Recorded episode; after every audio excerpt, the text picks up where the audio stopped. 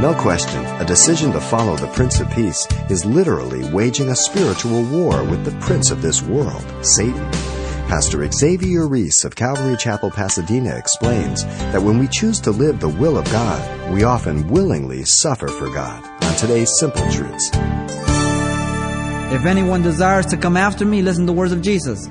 First of all, let him deny himself. That means lose sight of yourself. Deny yourself. Secondly, take up your cross.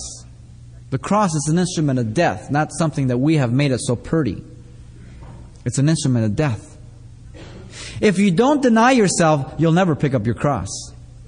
Denial of self is first before the cross comes. You must deny yourself, then pick up your cross. And if you do, then the third step is follow me.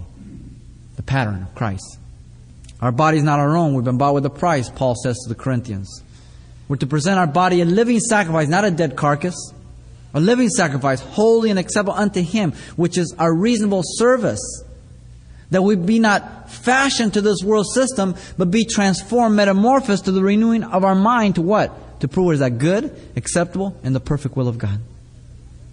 So there's that warfare that goes on.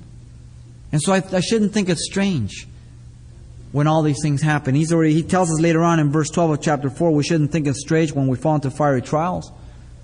It should be a natural thing in the life of the Spirit. Remember that when Jesus was taken to the wilderness, who took him there? It says the Spirit drove him there. Do you know that once you begin your life praying and then you're filled with the Spirit of God, you know what the Spirit dares to do next? He throws you into testing. the Spirit of God throws you into testing because He wants you to pick up the pattern and follow the steps of Jesus? That you might experience the power of Jesus? That you might experience the same proclamated gospel that they experienced in the first century? That as you go through these sufferings, spiritually attacked and being manifested physically, of soul, is to give a witness of the power of God in your life. They think it's strange. They look at you and say, well, you know, I mean, he used to be the life of the party. Now he's a dud. You know, some of your friends, some of your loved ones, you think they, they think you smoked the big one. They think it's strange that you wouldn't want to move on in the same excess, in the same manner of life. And therefore, the response can only be one, and that is to speak evil of you. Yeah, he got religious, he got Jesus. He's one of those guys who thinks that, that you know, the only way to heaven is Jesus. But you know what's interesting? That through the years, many of those friends have come to Christ. And it's great because they mark your life.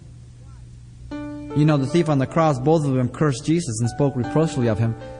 But as the day moved on, one said, Lord, remember me when you come to your kingdom. so don't give up on your friends. Don't give up on your loved ones. God wants to use you to reach them. You've been listening to Simple Truths with Pastor Xavier Reese, a daily devotional of the enriching and precious truths found in God's Word. CD copies are available of the studies you hear each day on our broadcast simply by calling 800 651 8352 or log on to CalvaryChapelPasadena.com for information on various other messages from Pastor Xavier. There, you'll also get information on our weekly services, announcements, even hear this program again at the radio listings link. It's all at CalvaryChapelPasadena.com. And join us next time for more Simple Truths.